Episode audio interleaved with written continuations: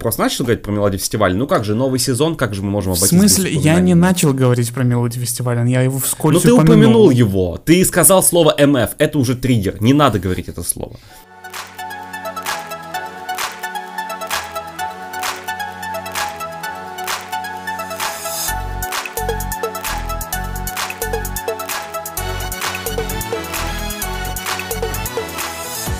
Дорогие друзья, как давно мы с вами не виделись и не слышались. А ведь сегодня у нас на календаре 3 октября, это вторник, это день, когда мы делаем премьеру нашего шестого сезона. Неважно, когда вы слушаете наш подкаст, я думаю, в любое удобное время вы можете это сделать. Но Welcome Europe торжественно возвращается. Сложно в это поверить. Мы уже сделали больше 100 эпизодов. Мы начинаем шестой сезон страшные совершенно говорю вещи, но как всегда мы для вас работаем, мы говорим о нашем любимом шоу, о Евровидении, и для вас как всегда работают в этом подкасте Welcome Europe. Я, Дима Нордстрём и...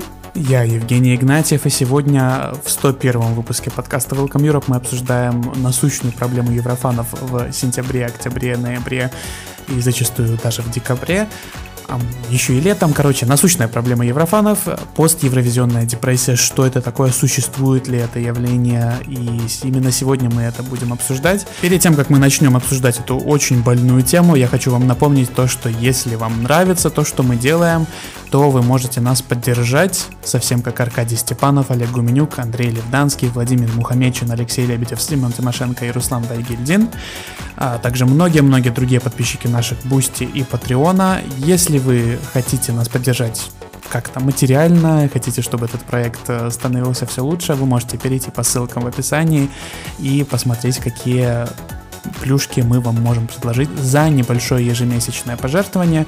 Ну и, конечно же, вы всегда можете поддержать наш подкаст лайком, подпиской на всех цифровых платформах, распространением. Расскажите о нас всем своим друзьям, которым интересно Евровидение, ведь мы на него смотрим с такой стороны, с которой обычно люди на него не смотрят. Да, ты сказал все правильно. Я, правда, не уверен, что это, конкретно вот этот вот эпизод, он 101 но, не знаю, пусть у нас будет 101 далматинец. Все, погнали, начинаем новый сезон. На самом деле есть причина, почему мы решили начать наш новый сезон именно с этой темы. Ну, предыдущий сезон, который на самом деле у нас был четвертый, если мы не будем учитывать те выпуски, которые у нас были летом, а я надеюсь, что в том числе вам было интересно следить э, за тем, как мы обсуждали Евреи десятых, если вы вдруг по какой-то причине этого не делали. Выпуски у нас есть в формате трансляции на Ютубе и точно так же во всех подкаст-платформах, они залиты, так что если вдруг вы пропустили каким-то образом, не знаю, летом у вас нет совсем пост-евровизионной депрессии, вы хотите наоборот как можно больше себя изолировать абстрагировать от этого всего, я не знаю, насладиться каким-то евроконтентом уже ближе к шоу, вот может быть осенью, то тогда самое время туда немножечко вернуться назад и обратиться к тем самым эпизодам. Но на самом деле тему обсуждения пост-евровизионной депрессии я вынашивал давно, и мне кажется, что как раз таки вот в этот момент, когда мы начинаем новый сезон, октябрь, это момент, когда, ну хорошо, есть какие-то отборы детского конкурса, да, э, происходят какие-то, ну знаешь, потихонечку выкладываются новости. Октябрь это обычно месяц, когда презентуется э, полный список стран стран-участниц, хотя не всегда так было, да, он в последние годы стал сдвигаться и публикуется все раньше и раньше, но я, например, помню 2014 год, когда Словения подтвердилась в январе. Я не знаю, нынешние еврофаны, наверное, э, это разрыв сердечка произойдет, если у нас выложит список стран-участниц, не знаю, за 5 дней до жеребьевки. Поэтому э, октябрь тоже какой-то, он уже начинается все больше и больше наполняться деталями. Например, в прошлом году нам только в это время рассказали, в каком городе, в принципе, пройдет евро, да, но вот Швеция, она все немножечко пораньше делает. Но, ты знаешь, все равно какое-то есть ощущение пустоты, отсутствие, наверное, какого-то интереса, и многим, например, детское евро совершенно не интересно. А даже тем, кому интересно, ну, например, нам с тобой, ну, я думаю, а, я, я часто скажу, оно и близко, естественно, этот интерес, ну, какой знаешь, ну, типа, это евро-ивент, надо посмотреть, потому что, ну, EBU же делает. Может, какие-то практики оттуда возьмут на взрослый конкурс, да, я больше, скорее, с таким настроем его смотрю, ну, там, с организационной точки зрения, да. А, поэтому мне кажется, что, несмотря на то, что мы с тобой про это говорим не в конце мая, когда, наверное, наоборот, многие бы ожидали, да, что было бы логично поговорить о пост-евровизионной депрессии. А, мы об этом говорим в октябре сейчас. Но мне бы хотелось не просто, знаешь, с тобой сделать эпизод и сказать, вот, давайте там, смотрите отборы, смотрите то все пятое, десятое, а поговорить именно... Ну, мы с тобой не специалисты, мы не занимаемся терапией, мы не ставим диагнозы, но мы провели некоторый research, мы поискали информацию, и хотелось бы с тобой обсудить, вообще существует ли пост-евровизионная депрессия, можно ли вообще таким термином фигурировать как-то, и можно им вообще пользоваться, потому что у меня всегда были к нему вопросы. Все-таки это слово депрессия, и я считаю, что с медицинскими терминами надо аккуратно обходиться. А, и существует ли это явление вообще? Потому что вот мы поспрашивали разных людей, но хочется и поделиться вот как это у нас с тобой происходит. Так что что ты думаешь на этот счет? Да, на самом деле, конкретно со словосочетанием пост-евразионной депрессии я, наверное, встретился уже на первый или на второй год своего еврофанства. Это действительно распространенная, распространенный термин, которым очень любят пользоваться. А, я думаю, что и ты, и я, наверное, были в состоянии какого-то опустошения после того, как Евровидение закончилось. Возможно, даже это было совсем недавно. А, спойлер, в этом году ни ты, ни я, наверное, не ощущали такой какой-то депрессии, какого-то опустошения после конкурса этого года. Наоборот, у нас скорее были э, ощущения, мысли ну, такие вроде «наконец-то оно закончилось». У Боже, меня уже много лет да, такое ну, У меня, в принципе, тоже уже несколько лет такое происходит. Э, даже после Евро 2021, знаете, знаете когда это первое Евровидение за два года, все равно было ощущение, что, ну, окей, супер, наконец-то, можно чем-то на чем-то другом А ты можешь поделиться? Вот смотри, вот за те годы, что ты смотришь Евро, ты можешь сказать, ну, хорошо, может быть, что-то, опять же, мы сейчас с тобой поговорим по, именно вот постараемся сформулировать определение после Евровизионной депрессии, как мы поспрашивали людей, но вот какие-то чувства похожие на это, ты можешь сказать, вот в какой год ты чувствовал что-то максимально похожее на это? Знаешь, наверное, вот самые-самые первые годы, когда с непривычки э, Евровидение, это, в принципе, это очень большая такая волна волнения, каких-то очень сильных эмоций в достаточно короткий период времени. И на самом деле, мне кажется, что это в первую очередь случается с людьми, которые только-только начали э, сильно еврофанить, э, для которых Евровидение только только вот только что стало каким-то очень важной, э, очень важным событием в жизни, очень важной частью, э, которая вызывает такие бурные эмоции, потому что, да, конечно, есть люди, э, которые смотрят Евровидение очень давно, и там каждый год или практически каждый год, но очень сложно всех таких людей назвать еврофанами, в отличие от одной из статьи, которую мы как-то раз обсуждали в этом подкасте. Да, мы не каждого человека, который смотрит Евровидение а, каждый год, э, назовем еврофаном, да, это просто, ну, казуальный зритель, которому нравится это шоу, но как бы это для многих людей просто эмоции на одну ночь, как это интересно звучит. А, то есть они, ну, раз в год включили телек, э, потому что они знают, что будет Евровидение, они хотят его посмотреть, посмотрели, там, повозмущались пять минут по поводу результатов изобилия, да, я в прошлом году с таким человеком э, смотрел, ну, а не только с ним, но с несколькими людьми, вот один из них такой, типа, повозмущался по поводу результатов и, и, и все. Причем буквально 5 минут, а потом все, а, все, все, все нормально, все хорошо, пошли. Ну да, потому пошли что ты знаешь, как... Э, я... А, да, знаешь, это как если бы мы с тобой, вот реально, я понимаю, что среди наших слушателей наверняка, да, есть, опять же, люди, которые увлекаются разными вещами, но, честно, я там, ну, просто потому что, знаешь, тоже в, в каких-то предыдущих наших эпизодах я говорил, мне нравится в том числе Евровидение, почему оно мне с детства нравилось, и почему, например, сейчас сейчас оно меня очень привлекает, это чувство, что вот когда мы живем в каком-то сегментированном мире, на самом деле, да, когда у нас огромное количество контента, э, так мало вещей, которые, за которыми следят все, так мало там каких-то сериалов, каких-то шоу, которые бы вот поглощали абсолютно большое количество людей. И Евро это один из таких ивентов. И другие это какие-то спортивные мероприятия, ну, например, там чемпионат мира по футболу какой-нибудь, да. Но я могу себе представить, что э, я там посмотрю, да, финал какой-нибудь. Я вот, например, в прошлом году в общежитии у нас э, прямо сидели люди, которые на кухне включили там несколько компьютеров и прям за этим следили. И я даже знаю результаты, может, там поглядывал одним глазом, но мне это не вызывает никаких эмоций. Ну, то есть, как бы, шоу было и было. Да, я посмотрю, мне, кажется, просто... мне понравится, я даже какие-то выводы для себя сделаю, не знаю, в контексте Евровидения, там, сохраню несколько песен э, себе в плейлист Spotify, и все, это мне все равно, на самом деле, это не то, чего я жду целый год.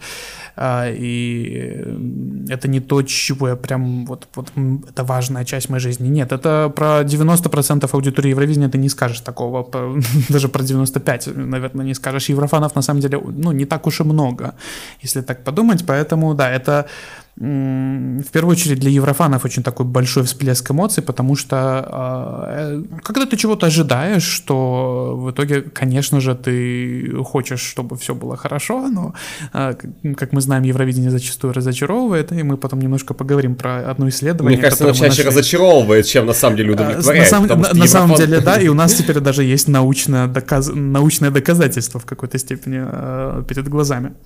Вот, конкретно у меня реально вот 15-16 годы это, наверное, единственные разы, когда я прям чувствовал какое-то опустошение, а, что, блин, оно закончилось, и как-то не все замечательно, не все мне нравится, и как-то не хватает. Теперь, что теперь делать еще целый год.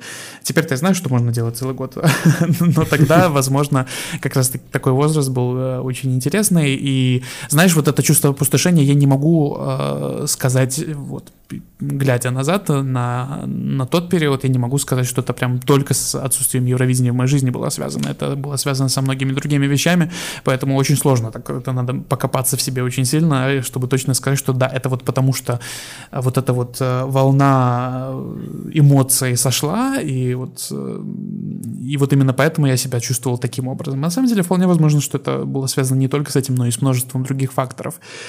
Но я думаю, что нужно иметь в виду, что депрессия, а, мы поговорим немножко про использование этого термина а, в данном контексте, но сразу скажу, что депрессия изначально значит что?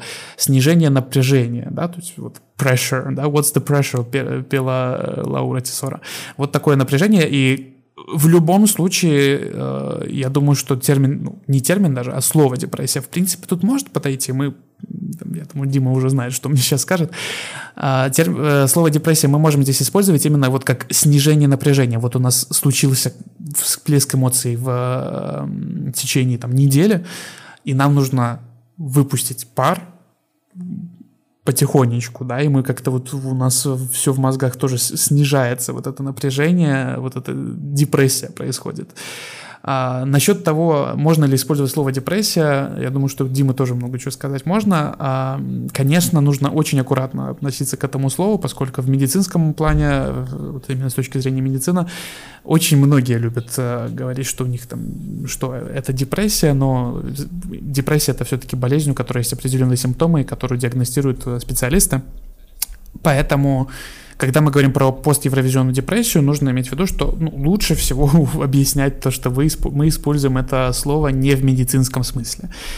А пост-евровизионная да. депрессия — это в первую очередь снижение напряжения внутри нас, да, и поэтому у нас очень классный комментарий нам оставили, на самом деле, под постом, где мы спрашивали, что для вас, э, что это такое для вас, что для вас вот это PED, да, Post Eurovision Depression, и э, один человек оставил комментарий, что вот как раз э, в период одного из Евровидений прошедших у этого человека случился буквально диагностированный, клини, клинически диагностированный депрессивный эпизод, и он вообще никак не похож на то, что многие еврофаны называют пост-евровизионной депрессией, поэтому мы... Конечно, но это, понимаешь, это похоже, когда любой второй, ну, там, не знаю, второй подросток будет говорить о том, что каждый второй, там, а, у меня депрессия, да, на самом деле, когда нас, это не будет таковым являться. Да, но, нужно тем понимать, не менее, что... Э, я просто хочу сказать, что нам, нам не стоит триггериться на это слово, да, а, в этом, в этом контексте, в контексте пост-евровизионной, кавычки, депрессии. А, но, с другой стороны, мы же не триггеримся на, не знаю, великую депрессию, хотя там не, не про... Не, не, не про состояние души, так сказать, не про состояние человеческой психики совершенно термин. Э, да, в этом с этой случае... стороны я не думал, потому что я как раз хотел сказать, что мне не нравится этот термин, но мне он скорее даже не нравится просто потому, что у него нету... Эм... Ну, понимаешь, термин — это то, у чего есть определение конкретное, mm-hmm. да, хотя бы какое-то сформулированное.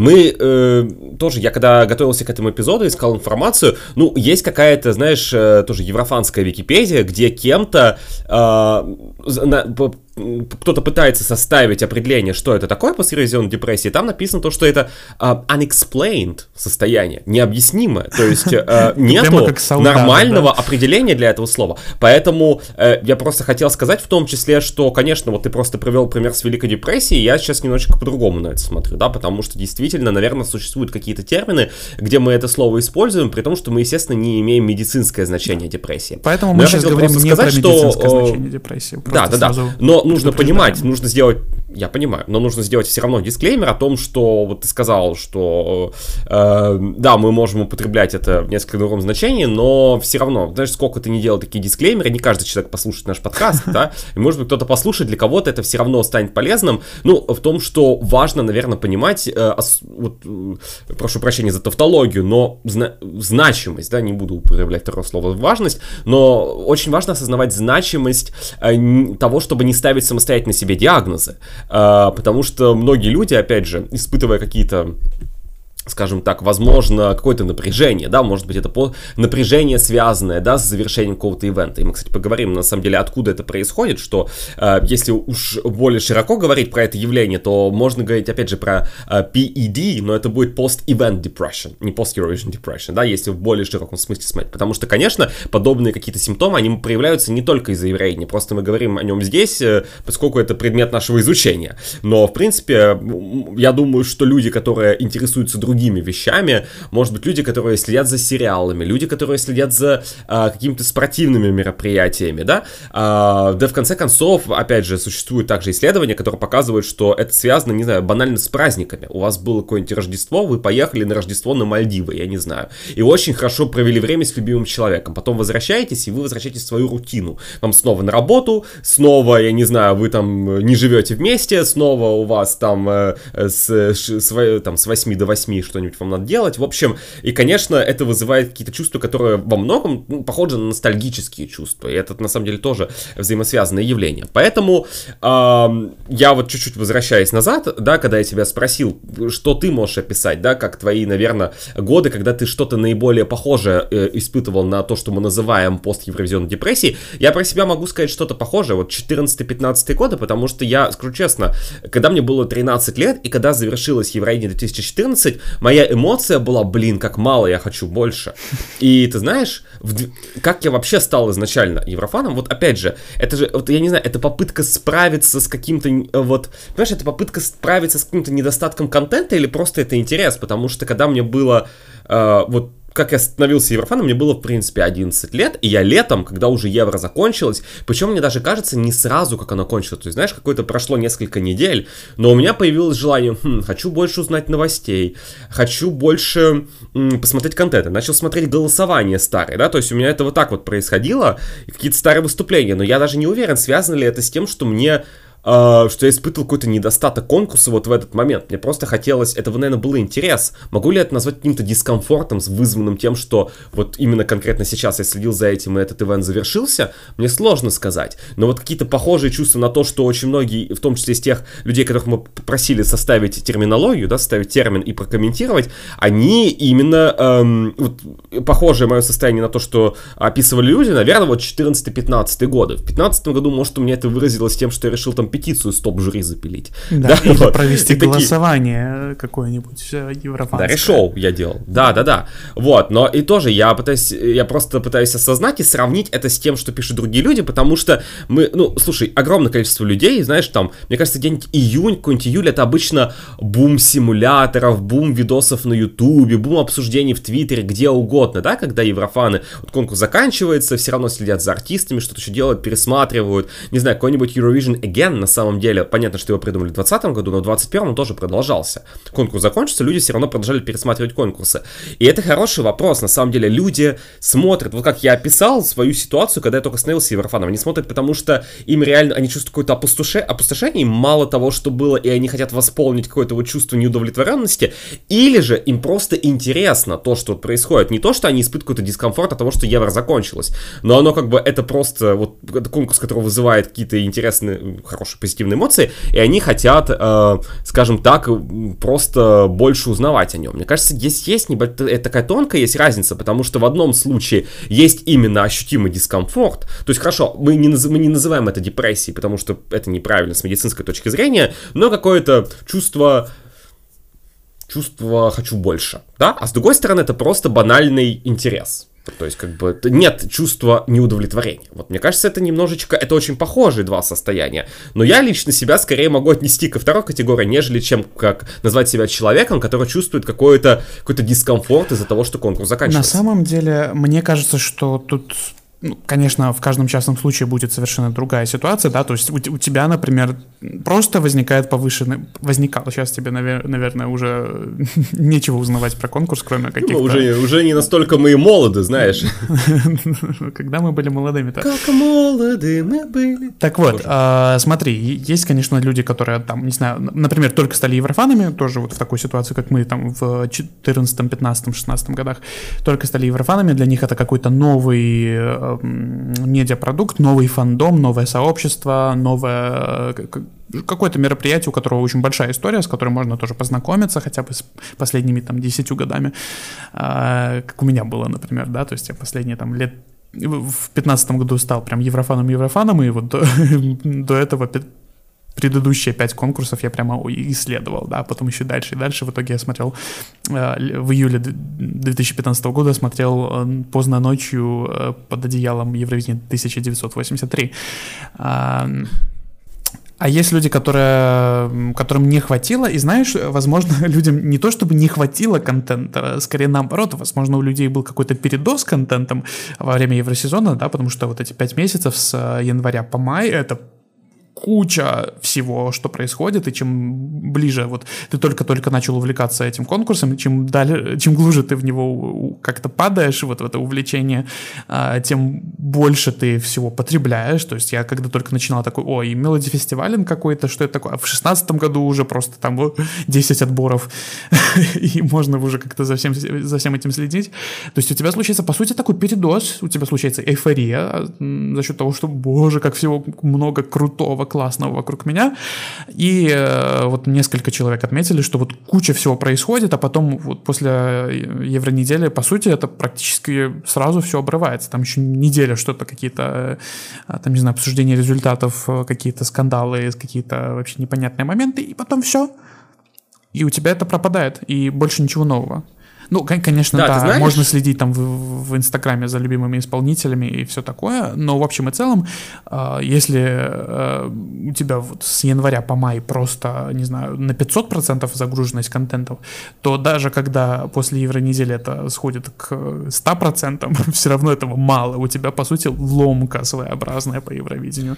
Возможно, вот, возможно это тобой, не депрессия, возможно, тобой... это просто, это, это, ну, как бы, это ломка в какой-то степени. Да, понимаешь, это не депрессия, это, понимаешь, это смена стиле жизни, потому что ты на самом деле входишь, особенно, конечно, у всех бывают, ну, мы, опять же, еврофаны бывают разные, да, и мы с тобой, ты, ты отметил, что человек, который смотрит раз в год евро, даже пусть все три шоу, и может даже некоторые песни там послушал, я не могу его назвать еврофаном, там, в конвенциональном смысле, но человек, опять же, я, например, не все национальные отборы смотрю, и за все годы, что я там, э, я могу абсолютно честно сказать, что не было ни одного года, что вот, а я уж не знаю, наверное, в моей еврофанской компетенции мало кто будет сомневаться, да, учитывая, что мы с тобой здесь обсуждаем и как мы уже за все эти годы доказали. Но не было ни одного года, чтобы я слушал все песни всех отборов.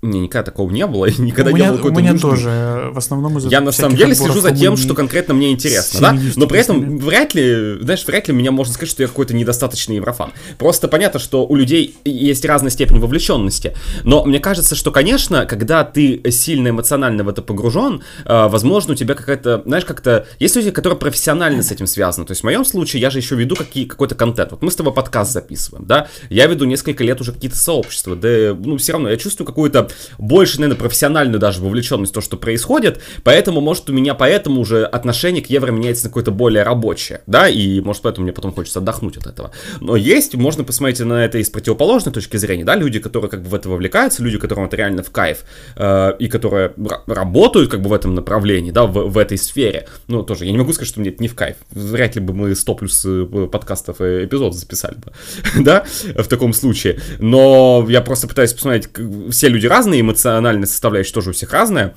Просто, возможно, да, как раз люди видят, что их стиль жизни меняется. И даже если ты не профессионально в это вовлечен, ты все равно был, ты инвестировал очень много в просмотр, в общение. А ведь а, на самом деле мы про что должны понимать? Евровидение это же не только человек там конкурс пошел посмотреть.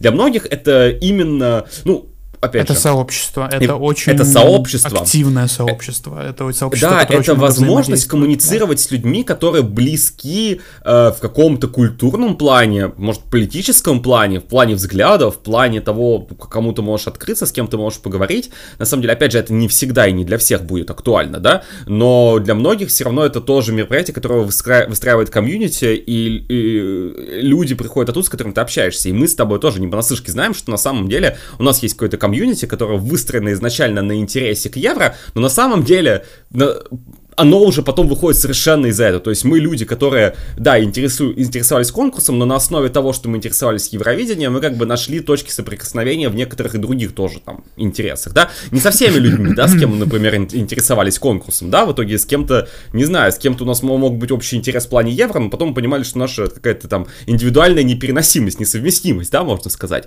Но с какими-то другими людьми мы понимаем, что, наверное, какие-то наши внутренние причины, почему мы, в принципе, изначально стали смотреть конкурс, они совпадают совпадают, у нас может какой-то бэкграунд похожий, да, и поэтому нам потом тоже как бы мы просто какие-то заводим контакты, да, из-за того, что мы интересовались евро. То есть, на самом деле, как бы, ты начинаешь смотреть конкурс, да, и потом доходишь совершенно какую-то другие... И в итоге э, находишь стезю. кучу это, знаешь, это как... точек соприкосновения, да. Это да, да, это, знаешь, это как этот мем, где, не знаю, такая маленькая доминошка стоит, и, и в конце стоит такая вот огромная, да? Значит, и в конце торговый центр европейский в Москве. А, не буду... Наверное, Дима этот момент вырежет, но не знаю. Не а, вырежу. Вот и думайте, гадайте, что я имею в виду. А, я согласен, на самом деле, а, я многими медиа увлекался, и как и ты, да, то есть сериальчики, видеоигры, фильмы, книги, вот это все, музыка, очень многие, много у тебя у меня увлечений, много э, вещей, которые нам нравятся, но я не знаю, как у тебя, но как бы я ни пытался, у меня ни разу не было настолько большого вовлечения именно в сообщество людей, которым нравится определенный, определенный медиапродукт. Да? То есть только с Евровидением у меня получилось настолько влиться. То есть, ну, в какой-то степени, я не знаю, это, наверное, какая-то личная история скорее, а не объективная правда, что, мол, Евровидение лучше объединяет людей, чем, не знаю, э, Sims 2. Но именно, именно на базе Евровидения у меня э, сложилось вот участие в каких-то сообществах самое мощное, и именно на базе увлечения Евровидением у меня больше всего, там, не знаю, онлайн-друзей получилось, да, и в, в какой-то момент это все перерастает в людей, которым, которые для меня важны в реальной жизни, да, то есть люди, которые физически близко относительно хотя бы, а, и с которыми я могу как-то в реальной жизни взаимодействовать, не только в интернете, хотя и, и, и то, и другое достаточно валидное. И Конечно, на, на самом деле кажется, я хотел что, еще да. немножко угу. вернуться к одному, не, не только про сообщество, у меня есть еще комментарий, но вот про то, что ты упомянул, профессиональное увлечение Евровидением, то есть когда это перерастает в какое-то создание контента или просто когда это перерастает в твою работу, а, как, а, не знаю, есть несколько журналистов, которые в основном занимаются этим. Конечно, очень сложно жить только на то, что ты увлекаешься Евровидением, и даже такие знаковые фигуры. Это невозможно, ребята. Там, даже Уильям Ли Адамс, не знаю, пишет э, статьи. Про, про что-то недавно он писал статью в итоге в Твиттере, это как-то обсуждали, не могу вспомнить про что. Э, но про там что-то вообще никак не связано с Евровидением.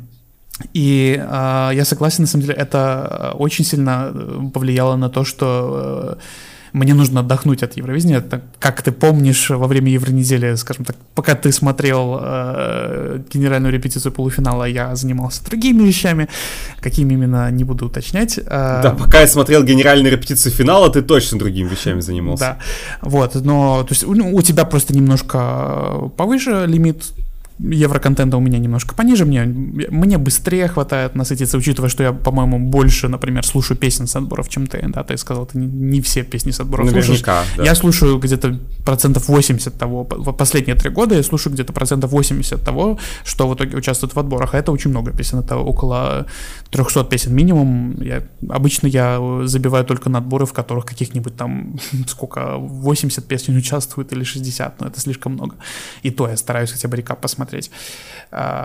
И на самом деле это очень сильно влияет на то, что вам хочется отдохнуть от Евровидения, потому что это очень много-много всего, и ну, ну не устаешь, устаешь быстрее, когда ты когда ты, не знаю, просто смотришь сам конкурс, и когда ты следишь за всем, и при этом еще как-то делаешь какой-то контент, где тебе нужно выразить свое мнение по поводу всего. Иногда бывают такие вещи, по, по поводу которых ты не особо хочешь разговаривать, например, мелодии фестиваля. Вот. Но я не говорю, что это обязательно так будет, что если вы будете делать, например, и что у вас будет вот это опустошение и ломка э,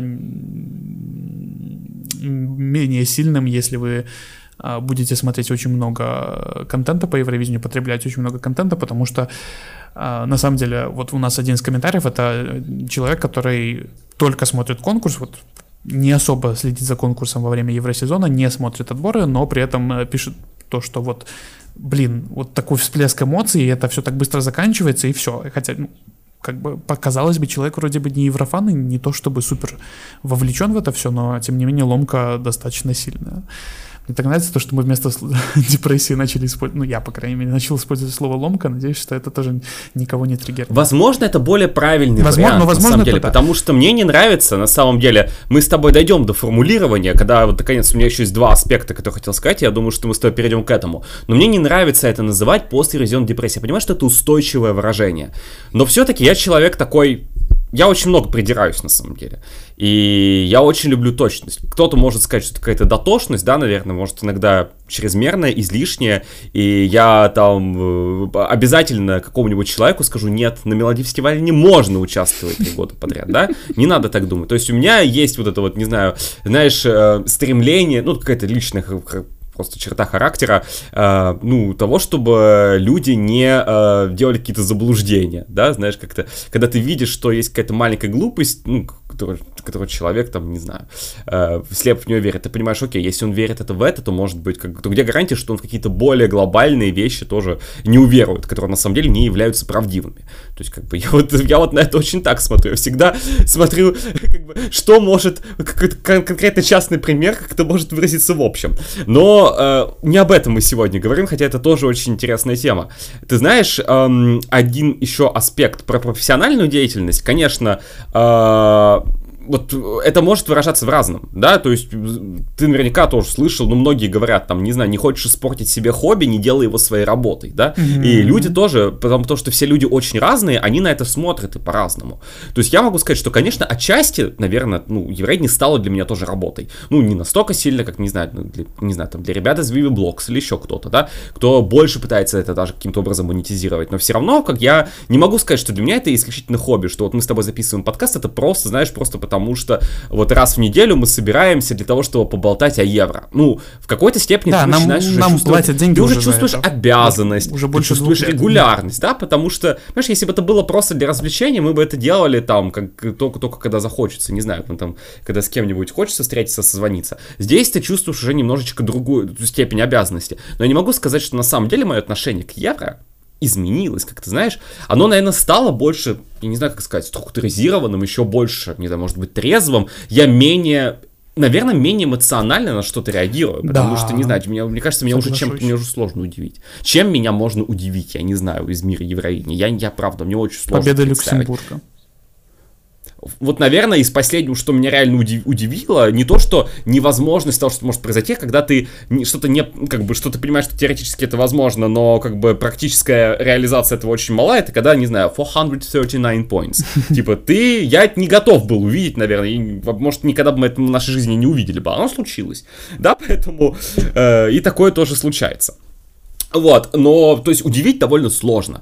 Но это не значит, что, знаешь, э, какое-то у меня отношение тоже поменялось, и я меньше вовлечен. Ну, может, просто какая-то больше трезвость вызвана. Но все люди разные, понимаешь, одни тоже говорят, если мы не про евро говорим, для одних там людей, не знаю, они сделают свое хобби своей профессиональной деятельностью, через какое-то время они выгорят, а другие не выгорят, другие скажут, нет, наоборот, я кайфую от того, что у меня получилось это сделать, да? То есть, все люди очень разные, это конкретные частные случаи. Еще э, второй аспект, который хотел упомянуть, и, наверное, последний, прежде чем перейдем уже к терминологии, попытаемся это как-то сформулировать, э, суммировать и, может быть, найти адекватную альтернативу слова э, депрессия. Э, я тоже вот вспомнил э, про МФ 14 год. Ты просто начал говорить про мелодию фестиваля? Ну как же, новый сезон, как же мы можем обойтись? В смысле, я не начал говорить про мелодию фестиваля, я его вскользь Ну ты упомянул его, ты сказал слово МФ, это уже триггер, не надо говорить это слово. Все, оно запрещено.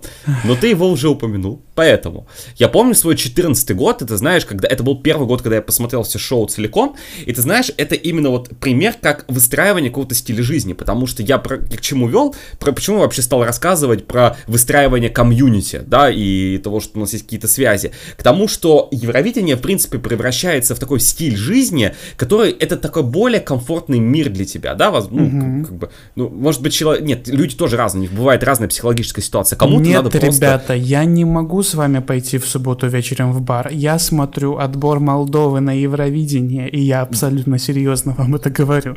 Ну, Да-да-да. Как, как проходит примерно 50% из, моих Да, па, мемы из паблика типичный Еврофан. Но просто... Э, да, э, бывают люди, которые, наоборот, в этом находят выход, да, я не знаю, у них э, в реальности ситуация какая-то, я не знаю, более сложно найти, не знаю, коммуницировать, да, и тут евро открывает новый мир для тебя, да, или наоборот, бывают другие Но не люди, обязательно, просто да, бывает, это, это не, не обязательно, да, бывают люди, которые просто как бы евро для них там дополнительная какая-то интересная часть жизни, но просто это все равно входит и становится твоей рутиной, в какой-то степени. Это как бы одновременно и рутина, но при этом какие-то, это, это как, ну, это можно сравнить, наверное, с действием наркотика, может быть, я не знаю, это какие-то дополнительные Мы приятные опять эмоции. к этому все сводим, в итоге у нас наркотики, потом ломка, а дальше у нас ну, потому... рехаб, и после этого, как это как называется, а, еще интервенция, какие еще там термины были, сейчас, сейчас всего понаставим. Как называется, когда ты сейчас срываешься это называется, и обратно эм... возвращаешься?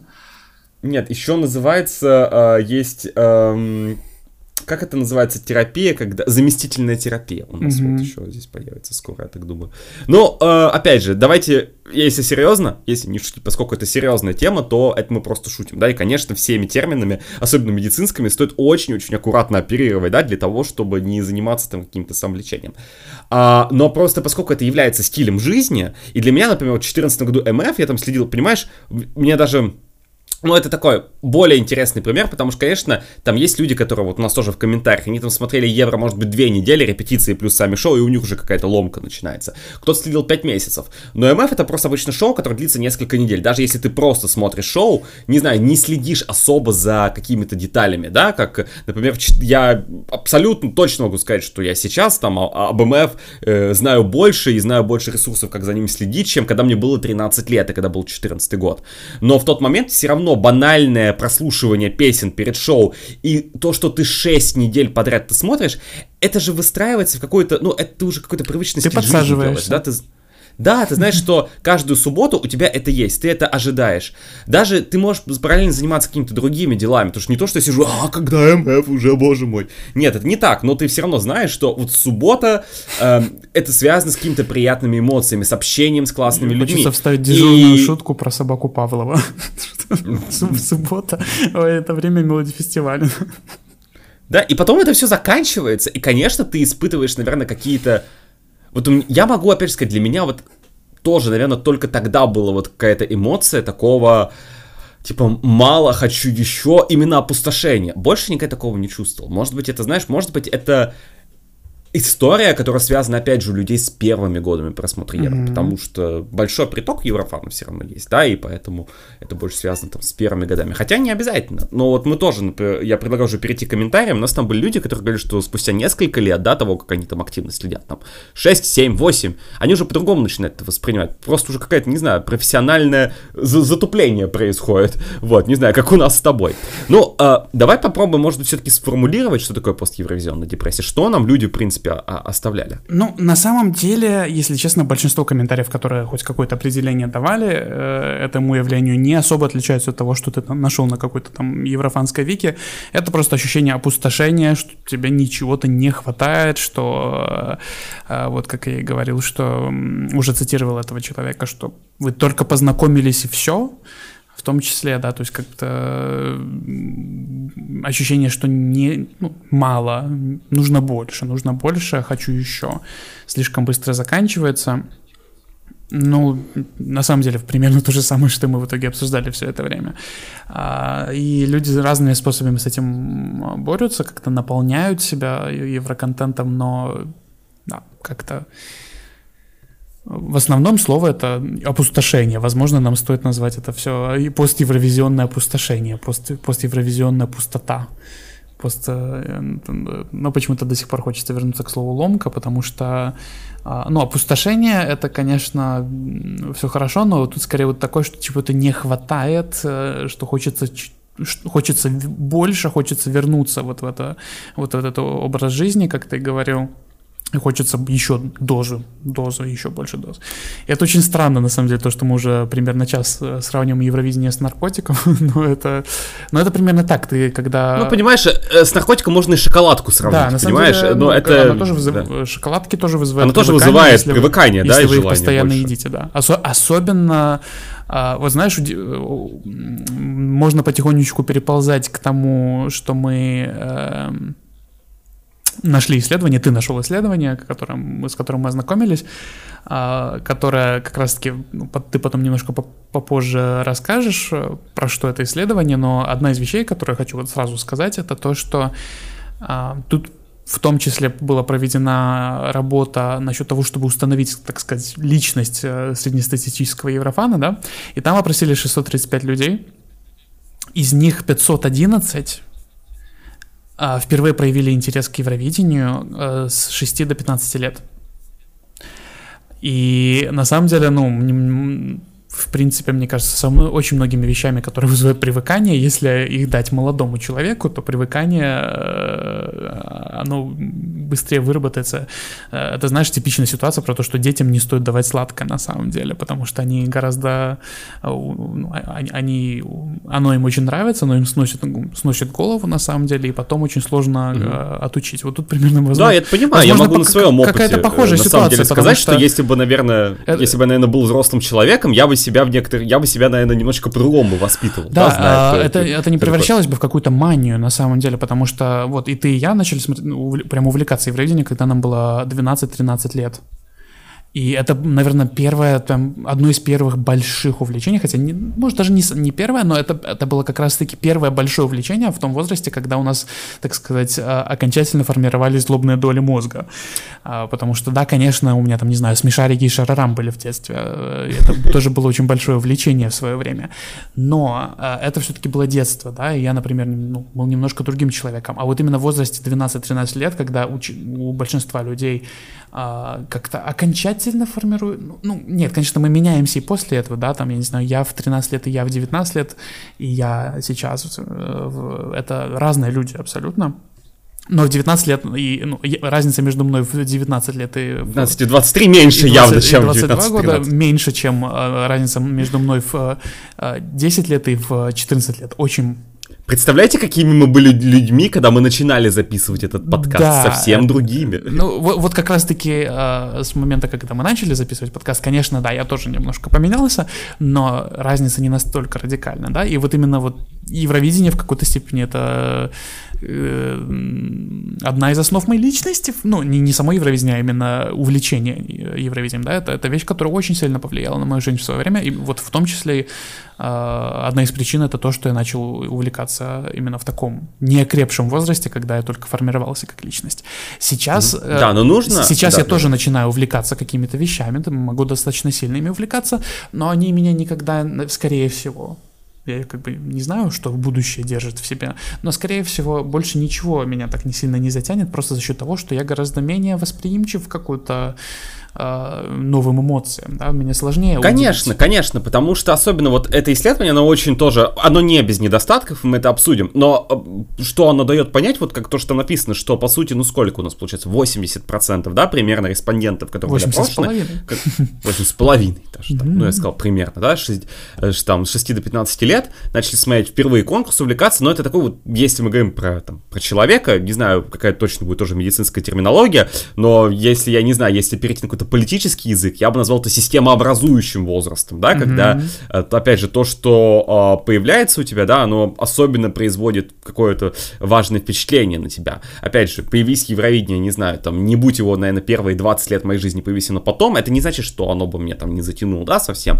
Все люди очень разные, да, и разные бывают обстоятельства. Но это резко повышает вероятность того, что как минимум это все равно с тобой останется и будет проявляться дальше интерес.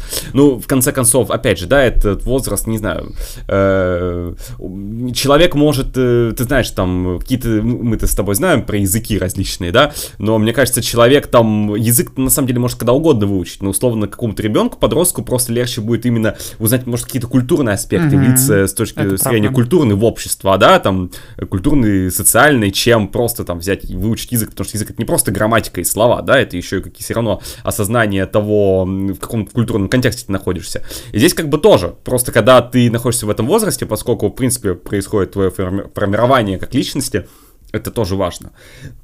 Интересно, мы, конечно, ушли от темы постевровизионной депрессии, то, что мы именуем ей. Я не думаю, что мы кажется, ушли, что все... мы просто даем больше контекста. Да, но мы просто говорим, почему, на самом деле, для многих людей, в то, вот в том числе это очень важно, потому что мне кажется, что большое количество тех, кто, и согласно тоже тому исследованию, по которому мы говорим, это все завязано, вот, как бы, это возраст еще эмоциональной нестабильности же, на самом деле, когда, ну, там, 6 до 15, ну, хорошо, даже если побольше, все равно, ну, не, это не будет большой секрет, если мы скажем, что подростки не очень эмоционально стабильные люди, да, например. И они могут быть, условно говоря, какие-то навыки могут быть э, у подростков развиты настолько же, или может даже, даже лучше, чем у некоторых взрослых людей, да, и может какие-то умения, которые у меня были там в 16 лет, они у меня и сейчас есть. Но просто там, они, например, подростки не, не наделены те же самыми правами, просто потому что э, эмоционально это еще не до конца сформированный человек. И здесь ровно то же самое. Мне кажется, что поскольку вот мы видим огромное количество эмоциональных реакций, э, да, и на результаты, и в том числе на завершение конкурса, и зачастую, когда мы с тобой обсуждаем вот эту вот токсичность, да, которая проявляется, она во многом связана именно из-за высокой степени вовлеченности во что-то, что и потом опустошение и так называемую депрессию в этом контексте вызывает. Но вот э, эмоциональность, мне кажется, здесь ключевое слово, потому что мне понравился комментарий одного человека, ну, как понравился, он меня заинтересовал. Он написал, у меня она, постевразионная депрессия, бывает только после незаслуженных, на мой взгляд, побед, особенно когда побеждает заявка, которая отрицательно отношусь. Ты такой думаешь, и этого я ждал целый год. Когда побеждают классные песни, которые мне запали в душу, то после завершения евро наоборот, не депрессия, чувство удовлетворения, никакой грусти нет. То есть это именно комментарий, который показывает, что все очень сильно завязывается именно на эмоциональной составляющей, да, что если ты доволен, удовлетворен, то у тебя какие-то более приятные чувства от конкурса, да, на самом деле, ну, в том числе нету вот этого вот э, опустошения. Если, например, ты не удовлетворен результатами, то у тебя, у тебя больше, наверное, будет склонность к тому, что э, ты как-то, я не знаю, к чему это тоже ведет, к тому, что ты больше контента будешь потреблять про евро. Может, ты наоборот захочешь абстрагироваться. Вот понимаешь, опять же, почему такой комментарий, он соседствует вместе с комментариями людей, которые говорят, да, у меня депрессия, у меня, у меня опустошенность, я иду смотреть больше контента. Так мне кажется, если ты не удовлетворен результатами, то тебе ты говоришь, я опустошен, я наоборот не хочу про евро какое-то время ничего слышать. То есть, мне кажется, это все возникает как раз потому, что нет единого термина. Люди не знают, каждый для себя сам понимает, что такое постевразионная депрессия. Если бы мы знали примерно, что это такое, если бы у нас был, знаешь, какой-нибудь, не знаю, словарь, мы бы открыли, там было написано PED, Post Eurovision Depression. Мы могли бы как-то это все-таки э, человеку сказать, слушай, ты неправильно формулируешь, да, как-то на самом деле это есть, есть четкий термин, а здесь как бы... Короче, все, мы э, заявляем, ну, по крайней мере, я заявляю нашей миссией, миссией этого подкаста ввести в оборот термин пост-евровизионная ломка официально. Э, Официально. Да. Давай поговорим про research. Да, который, а, расскажи немножко про него, потому что ты его нашел, я не знаю, как ты его нашел, какой-то турецкий оказался, э, турецкое исследование, потому что где-то пятая часть респондентов из Турции изначально. А, ну, самая опубликован он все равно, European Journal of Applied Business Да, да, там как бы все равно в основном другие страны, но просто наибольшая да. доля из Турции.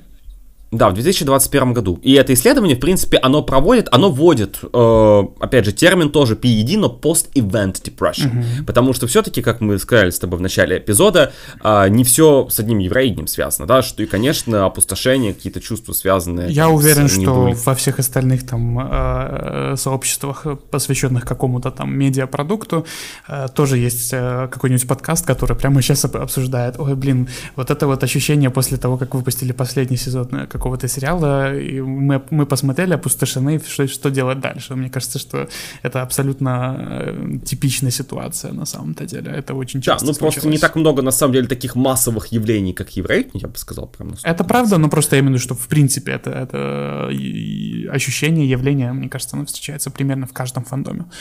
Ну, конечно, в большинстве, конечно, здесь я с тобой полностью согласен.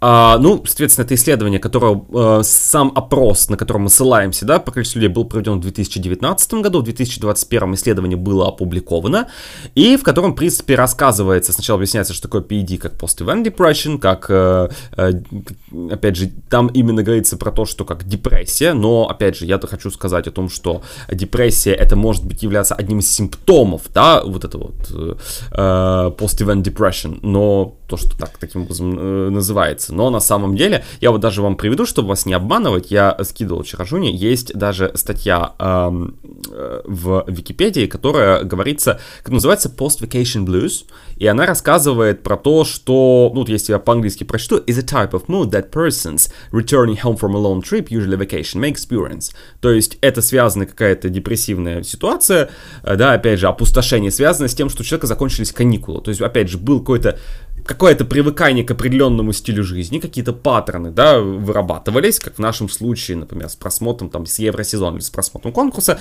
и потом наступает какая-то снова рутина. А, и, опять же, частота того, что, опять же, я понимаю, что опрос был проведен британской газетой The Mirror, и я бы не сказал, что это прям очень какой-то надежный источник. Не знаю, спасибо, что не The Sun, блин, ё-моё. Но 57% людей говорили о том, что испытывали подобные, да, симптомы после того, как они возвращались с, из отпуска. А, и как раз таки симптомы, говорится, усталость, потеря аппетита, э, тревожность, ностальгия, стресс и депрессия. То есть это лишь один из возможных симптомов. Treatment мне очень нравится, написано time. Время, время лечит. Да, это время лечит. Вот именно, говорится, ну, то есть все равно это связано, да, почему я про это говорю, потому что связано с нашим исследованием. Там рассказывается, что такое Евровидение, опять же, я думаю, что это не самое важное, да, как бы э, часть, э, где написано, что, значит, оттуда вышли такие прекрасные люди, как, э, как Абба и Селиндион и прочее, прочее. Но, опять же, для контекста это все рассказывается.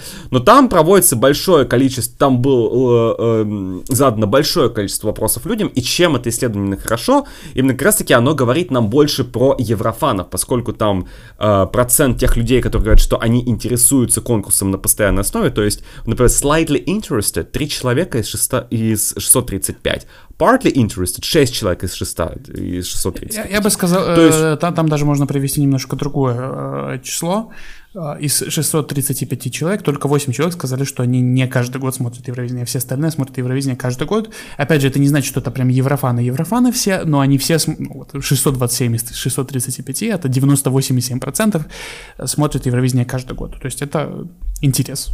Это не slightly да. interested уже, это... Ну... Но какие интересные моменты именно были проведены в этом исследовании? Это в том, что там именно учитывалось а, то, как, например, завершение Евровидения э, влияет на работоспособность mm-hmm, человека, насколько да. это влияет на работу. Насколько, например, связано, если, например, страна, за которую вы болели, или откуда вы родом, получает плохой результат или хороший результат. А, Сколько м- это момент, влияет на вашу? Там не только про вашу страну, но, в принципе, про э, ваша страна и или песни, которые я, вам нравятся. Так я и сказал то, что Нет, страна, которую, которую вы симпатизировали. Я же сказал про это. Нет, тут имеется в виду uh, when your country and or the songs you like то есть там это... Ну, я имею в виду, я сказал о том, что либо страна, которую ты поддерживаешь, либо из которой ты а, изначально. Я, я услышал что-то про, про свою страну. Прошу прощения, зря быканул. Не, не, не только про свою страну, нет. Короче, там, там, в принципе, про песни, которые вам нравятся. Не, не обязательно. Да, да, да, да, да. Там говорится, насколько это, ну, потому что это ключевой момент, потому что, например, и то, что, я не знаю, то, что я изначально из России, меня не заставляло поддерживать песню сестры Толмачева Шайн вообще ни разу. Поэтому уж просите, пожалуйста. Вот, э, кому нравится эта конкурсная заявка. Но э, там действительно это, это именно ключевой аспект, и про это тоже говорилось, о том, что насколько вот именно неудовлетворенность результатами тоже может повлиять. И вот, например, табличка номер 6 мы, конечно, прикрепим э, в описании к этому э, эпизоду, и вы сможете тоже самостоятельно прочитать это исследование. Табличка номер 6 на странице 56. Вот, на мой взгляд, там начинается самое интересное work performance and period before ESC, да, то есть мы говорим то, что было до конкурса. И э, мы видим о том, что насколько, в принципе, след, то есть даже еще не само евровидение, а, например, просмотр, э, как бы просматривание новостей, чтение, да, связан, контент связан с евровидением, Евровидением, насколько это, в принципе, влияет э, на то, насколько человек, э, влияет ли это на его работоспособность или нет.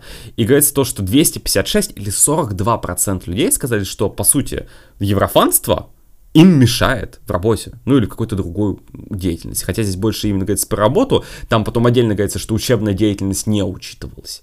Вот, но тем не менее, 40, я думаю, что это также можно распространить на любой вид деятельности. 42%, 42% людей говорили о том, что им неудобно, то есть как бы совмещать активно какой-то просмотр, да, связанный с Евровидением, э, и э, какую-то свою деятельность. Во многом, э, как бы, да, мы очень часто, да, слышим тоже от еврофанов вот эти идеи, надо сделать, чтобы это были государственные каникулы, знаешь, когда... Mm-hmm. Э, Э, когда проходит конкурс. И, кстати, на самом деле, я честно могу сказать, у меня был разный опыт, в том числе и когда я, например, на евро неделе мне надо было работать практически каждый день. И был опыт, когда мне вообще не надо было работать на евро неделе. И в итоге, что я делал вместо этого? Я работал, только в сфере Евровидения. Например, в этом году, когда мы с тобой стрим делали. Ну, то же самое, да. Очень я взял отпуск на неделю и в итоге, ну, почти отпуск. И в итоге скорее больше работал.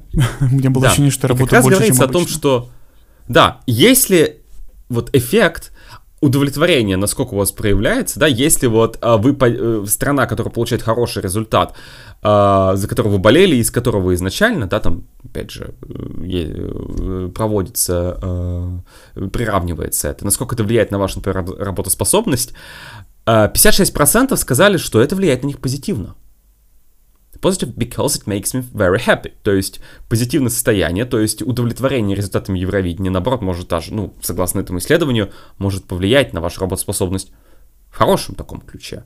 Uh, никак не влияет 40%. И только 4% говорят, что хороший результат негативно влияет на их работоспособность, потому что uh, они слишком много слушают uh, эту конкурсную заявку. Интересно. На работе почему-то показано. Да. Если мы говорим про uh, work performance и уже период после завершения конкурса, э, Там то, опять же, 90... Да.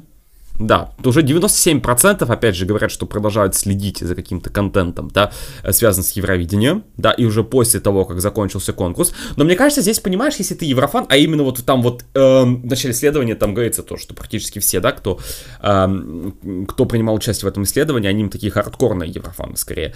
Сложно, мне кажется, даже разделить, если у них, знаешь, какой-то вот этот период. То есть у меня, например, после завершения конкурса какой-то детоксикация происходит, да, все равно mm-hmm. от Евровидения. Но она не, она не проявляется в том, что я перестаю слушать песни, смотреть видео с евро. Это просто такой лайтовый режим. Ну, то есть, вот, вот не знаю, мы с тобой там подкаст приостановили, не знаю, на недельку, на полторы, да? Ну, по крайней мере, я сделал один эпизод, а ты там совсем в этом не участвовал. Могу ли я сказать, что я совсем перестал что-то делать, связанное с евро? Нет, не могу. Стал, чувствую ли я такое вот, скажем так, э, моя нагрузка, связанная с Евровидением, стала ли она меньше? Да, конечно, намного, намного, намного. Хотя потому что сам конкурс завершился, контента меньше. Поэтому тоже такой, мне кажется, немножечко вопрос, который, ну, требует дополнительного разъяснения. Но как есть. Опять же, э, насколько влияет э, ваша э, сли, сли, слежка за евро уже после того, как конкурс завершился. 20% говорят о том, что это влияет и сокращает способ, э, эффективную работоспособность. Практически 80% говорят, что никак не влияет. Если вы, если страна, за которую вы болели, или откуда вы, раду, или откуда вы родом, получает плохой результат, 81% людей говорят, что они чувствуют себя разочарованными. 18% говорят, что они не чувствуют себя разочарованными. Интересно, на самом деле. Мне, мне казалось, что здесь скорее да, цифра как должна стремиться к 100%. В период, э, точнее, в период э, до Евровидения почему-то Евровидение, вот именно слежение за ним влияет на, рабочую, на работоспособность гораздо сильнее, потому что следующий этот, э, насчет того, насколько вот те люди, которые чувствуют себя разочарованным, mm-hmm. там, там 80% все-таки, э, 81% с половиной чувствуют себя разочарованным, если им не нравятся результаты, как, не, не нравится э, то, какое место заняла песня, которая им нравится, которую они поддерживали, из этих вот людей а, только 19,5% а, ответили, что у них это влияет как-то на их работоспособность, да, то есть разочарование в результатах. То есть факторы, которые как-то могут повлиять на работоспособность до конкурса, да, вот период подготовки, они гораздо сильнее сильнее как-то оставляют след на жизнедеятельности, чем факторы, которые могут повлиять на работоспособность после конкурса. Это на самом деле достаточно забавно.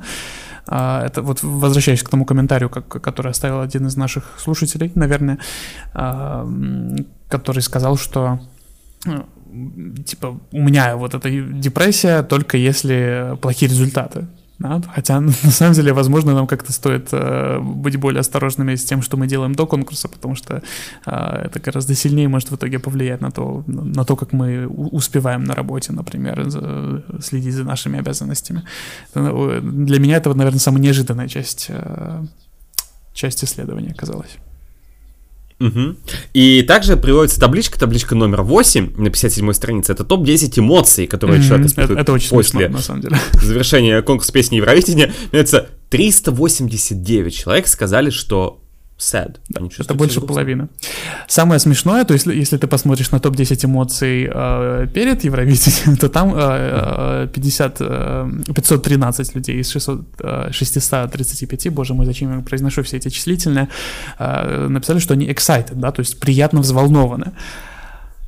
А, и вообще, в принципе, до Евровидения куча пози- э, позитивных э, эмоций, то есть э, счастливые, там тоже 425 из 635, э, очень, очень счастливые, да, 92 человека, то есть, ну, такая достаточно большая. Э, и, ну, есть, конечно, определенная доля людей, которые нервничают, есть э, небольшая доля людей, которые нетерпеливы это все, 20 человек написали, что это как это для них вообще стресс, но если смотреть на то, какие эмоции исп- а, если смотреть на то, какие эмоции испытывают люди после конкурса, то тут э, из 10 эмоций, которые в топ-10, 8, нет, 7 отрицательные и 3 положительные. Потому что угу. больше всего людей чувствуют себя грустно, пусто. Мне кажется, вывод из этого можно сделать. Вам, может быть, не стоит смотреть Евровидение, тогда и не будет. Тогда, слушай, ну на самом деле есть э, такой есть, совет, есть который слой еврофанов, которым мы очень хотим сказать, может, вам не... Э, смотрите смешариков, так сказать. Ну, слушай, опять же, мы с тобой здесь не можем давать никакие медицинские советы, да, и никаким образом терапию не можем назначать, но как бы совет, который я слышал, я могу поделиться дальше информацией, но ну, совет, который я слышал много раз, если, если что-то вызывает у вас какие-то негативные эмоции, возможно, возможно, вам стоит перестать это делать. Да, согласен. Потому что у меня, например, я честно скажу, ну, я не знаю, у меня бывает так, что скажем, мы же живые люди, да, и хотя у нас политика у подкаста такая, что мы стараемся, опять же, стараемся, это не то, что мы совсем не выражаем свое мнение. Там, не знаю, Шайн, привет, 10 минут назад. Но э, мне кажется, что меня сложно уже, вот опять же, с годами, не знаю, может, это просто какое-то, не знаю, профессиональное затупление произошло, да, какая-то уже просто... Ну, через не, не могу, не хочу назвать это выгоранием, потому что выгорание — это такой термин, который обозначает больше какой-то негатив. Знаешь, как будто, что ну, тебе реально больше этого не хочется делать. То есть я не могу сказать, что на самом деле я не там не Ну, это притупление эмоций, на самом деле, это правда. Да, Когда скорее чего-то в твоей жизни более, очень много, ты по-любому будешь э, испытывать меньше каких-то э, супер ярких эмоций по этому поводу, просто потому что 90% ты этого уже видел. Да, может быть, еще и с возрастом проходит. Это тоже, мне кажется, все-таки ну, немаловажный аспект да. на самом деле. Вот. Кстати, очень интересно, очень жалко, что в этом исследовании э, там, по-моему, э, ну там э, про возраст тоже говорится, но там про текущий возраст еврофанов, по-моему, угу. не очень говорится, да, тех, кого опрашивают. Вот, вот тоже, на самом деле, там э, спрашивается, когда вы впервые начали смотреть, да, но вот именно сколько лет... Ну, кстати, в этом исследовании достаточно мало людей нашего возраста. Э, где-то около 15% всех людей. Там, по-моему, а, сейчас секундочку посмотрю. Ну, наш, наш возраст, имею в виду, вот 22-23 года, на самом деле, Uh, вот Generation Z, да, 80, 80 людей это 12,5% из, из всех людей, которых, э, люди, которые родились после 2000 года, в этом исследовании всего 12%. Больше всего да. людей, которые родились с 81 по 99, там 64%, и, а, соответственно, поколение X это 19%, и бумеры 3,5%. Да, и понимаешь, в чем еще вот как раз-таки недостаток этого исследования? Мы не знаем, как, э, потому что когда, вот, например, есть серьезные какие-то социологические службы, ты знаешь как? Вот есть, а, прошу прощения, что приведу пример, но МФ, там, опять МФ, вот есть пост-опрос Автонбладет, и ты видишь, ты в прошлом году заходишь на Автонблада, ты видишь там Андерс Баги, Корнелия Джейкобс. Вы довольны победителем? 70% голосуют нет, должен был выиграть Андерс Баги. И такой, вау, но ты понимаешь потом, что просто Автонбладет это, это не социологическая служба, знаешь, которая не знает, как э, пройтись по стратам населения, э, опросить реально все различные там, реально выстроить прослойку всей Швеции, да, там посмотреть, потому что как работает нормальная социологическая служба, которая, не знаю, там, профессионально всем этим занимается и вы, хочет выяснить настоящее там в демократическом обществе, опять же, социология в автократиях это совершенно другая история, вот, но хочет реально получить нормальную картину картин, да, там, и где действительно там результаты, не знаю, там, просто я могу там по опыту посмотреть, там, вот, есть какие-то соцслужбы, которые пока предсказывают результаты выборов, которые там, потом они совпадают практически, да, это значит, что у них хорошая выборка, они умеют действительно работать с респондентами, они не просто опрашивают рандомных людей, они именно, они все равно, они могут опросить, там, больше ли, но потом происходит отсеивание, да, то есть там нужно, чтобы какая-то, там, гендер был в равной степени репрезентирован, да, здесь, например, 66% примерно, кого просили, это мужчины, что, ну, да, что как бы, а на самом деле страта общества не такая же, да, ну, опять же, это надо смотреть, а в целом по, по больничке сколько европанов, кого больше, мужчин, женщин, небинарных персон, мы не знаем. Да, если да, смотреть, на например, деле, на аудиторию нашего подкаста, у нас больше слушателей и зрителей мужчин. Причем да, но... долгое время это было очень сильный перевес, там где-то было 70 на 30, сейчас э, более сбалансировано. А что, в принципе, мне да. кажется, еврофанов мужчин побольше в общем целом. Да. Но, опять же, мы не знаем, да, это надо проводить отдельное исследование. Опять же, если ты проводишь это в Твиттере, это будет одна история. Если ты проводишь, опять же, вот на что мы указывали, что да, это исследование много ты людей из Турции. Да, ты говоришь, есть много людей из Турции, но у нас, мы не можем сказать, что, знаешь, там, что, не знаю, 15% всех еврофанов, они из Турции изначально. Mm-hmm. То есть, ты понимаешь, э, это исследование, здесь очень много вопросов, как им напрашивались, на какой платформе, mm-hmm. опять же, период 2019 год, очень сложно вот... Э, на самом деле сориентировать. То есть это исследование, оно дает интересную информацию, и как бы можем посмотреть, как бы вот э, на какие-то вопросы они действительно репрезентативны, как, например, вот какие эмоции, да, испытывали. Но насколько, например, опять же, там, по другим каким-то вопросам, да, а, связан, например, с возрастом, потому что э, выяснить, например, средний возраст еврофанов, да, влияет ли возраст там на постевровизионную депрессию, насколько там эмоциональная, да, там, возможно, нестабильность, если там кто смотрит подросток или взрослый, если там разница между там проявлением не знаю, пост-евровизионной депрессии, то, что мы этим называем, пост-евровизионного опустошения. Если в этом разница, это исследование на это не дает ответа. Мне кажется, это тоже очень важно. Но очень сложно взять вот такое исследование, провести. Это обычно, обычно, это проводится в формате интервью, и это нужна такая большая выборка. Но как ты проведешь это интервью? Ну, то есть, понятно, что, скорее всего, это была Google форма, и все желающие могли принимать участие. Mm-hmm. Но это не всегда идеальный способ проведения как бы социологического исследования, да. коим на самом Обычно, деле на это, самом деле это, это исследование является. Не надо делать. Ну, точнее, если нету других ресурсов. Ну, если, если нет, то, то лучше то, так, чем никак. Да, да но тем не менее это не идеальный способ. И на самом деле насчет именно постевразионной ломки, я напоминаю, что мы планируем вводить в оборот другой термин, да, Дима? А, насчет этого там не так уж не так уж и много внимания уделено. То есть тут буквально один вопрос, по сути, то есть есть, чувств... ну ладно, два. Финальный вопрос. Типа, чу- чувствуете деле. ли вы вот это вот пост-евровизионную ломку, и влияет ли она на, ваше, на вашу рабочую деятельность, на профессиональную деятельность, но как бы мы же не только работаем, Капитализм, конечно, может как-то пытаться нас убедить в обратном, что мы существуем лишь для того, чтобы производить что-то, но мы же не только... Ура, наш подкаст снова, значит, леваки собрались, конечно, капитализм. На самом деле так и есть. Да, ну как бы, простите, сидят... Э, э, начали два левака записывать как-то подкаст про Евровидение. Начало хорошего анекдота.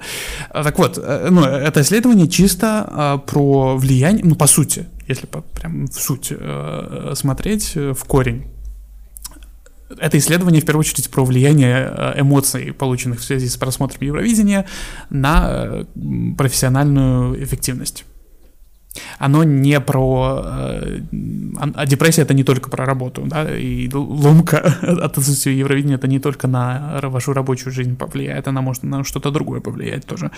Поэтому немножко поверхностно в итоге авторы... Несмотря на то, что они собрали очень классную информацию, на самом деле у них очень классно. Мне кажется, что выборка людей, с которыми они взаимодействовали... Автор один. Автор один. Не идеальная, ну, один, даже один человек, в принципе, один человек это огромную работу произвел. Но да, то есть именно цели исследования, мне, мне кажется, вот вопросы можно было немножко расширить список, потому что это достаточно поверхностный взгляд, в принципе, на... Ну, ничто не мешает нам, на самом деле, провести свое исследование, да, но оно, скорее всего, будет... Ну, ты знаешь, есть хорошая платформа, если его опубликовать, например, на Reddit, мне кажется, это будет неплохая идея. Да, потому что я боюсь, если мы будем использовать те ресурсы, которые у нас есть, оно получится сильно с уклоном в русскоязычную, как да. бы, это правда. сегмент. Поэтому надо прям да. там, Reddit, Discord, все дела, но да, это, это очень да, очень большой объем работы, но вот просто хотим, хотим просто подчеркнуть, я хочу подчеркнуть, что это исследование все-таки не, откаж... Э, не ответит нам на вопрос, э, как это вот э, послеевровизионная ломка влияет на то, что на нашу жизнедеятельность в общем, а не только профессиональную. Вот. Да.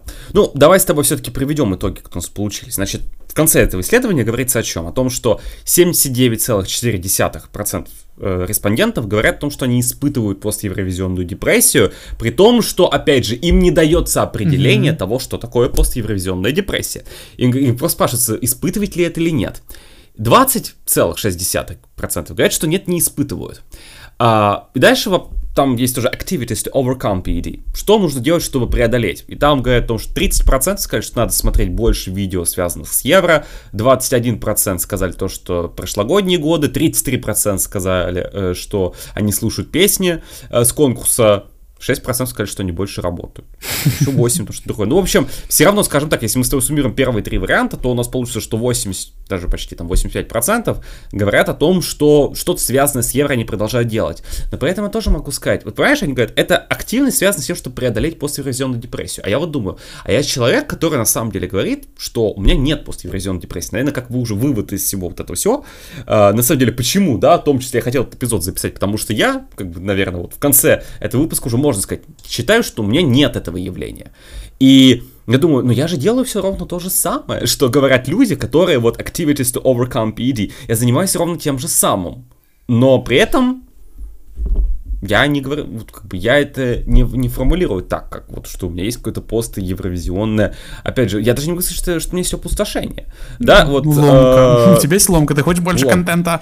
Но на самом деле ты не особо ломка, хочешь, да. наверное. На самом деле, да. Ты знаешь, вот просто. Э, и давай последний, скажем, негативный эффект, опять же, на, в итоге на работу. В итоге можно сказать, что две трети нет, одна треть да.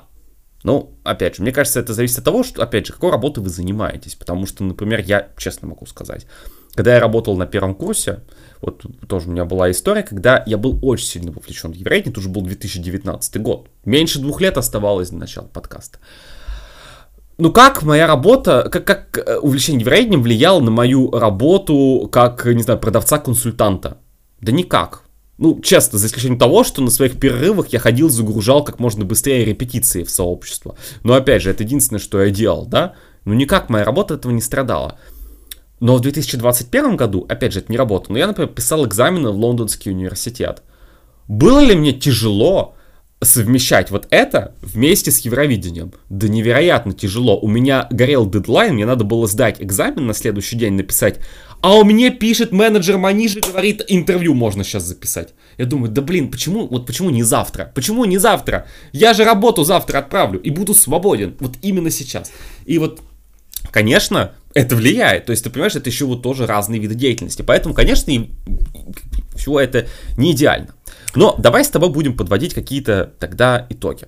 Значит, я предлагаю нам с тобой, во-первых, Моментик, сказать, э, давай скажем немножко про себя. Э, немножко про просмотрел через исследование и нашел все-таки хоть какое-то определение. Я не знаю, давалось ли это определение участникам опроса, но в работе просто хотелось бы тоже, вот ты процитировал какую-то еврофанскую вики, тут еще можно процитировать это исследование, как, как именно оно определяет вот это post-event depression, да, после событийная mm-hmm. да, какая-то депрессия ломка, а, оно может быть определено как эмоциональная пустота, которую ты ощущаешь после того, как заканчивается э, важное событие, э, которое ты ждал и планировал, ну, планировал участие в нем, планировал наблюдение за ним э, очень долгое время, и вот, чем это объясняется? Это вот в первую очередь внезапное отсутствие в твоем организме гормонов стресса, вроде кортизола.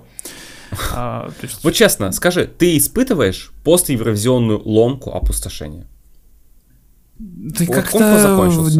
Вот, вот знаешь, в чем прикол? Вот, вот, это, вот эти гормоны стресса, на самом деле, вполне возможно, это тот самый ответ.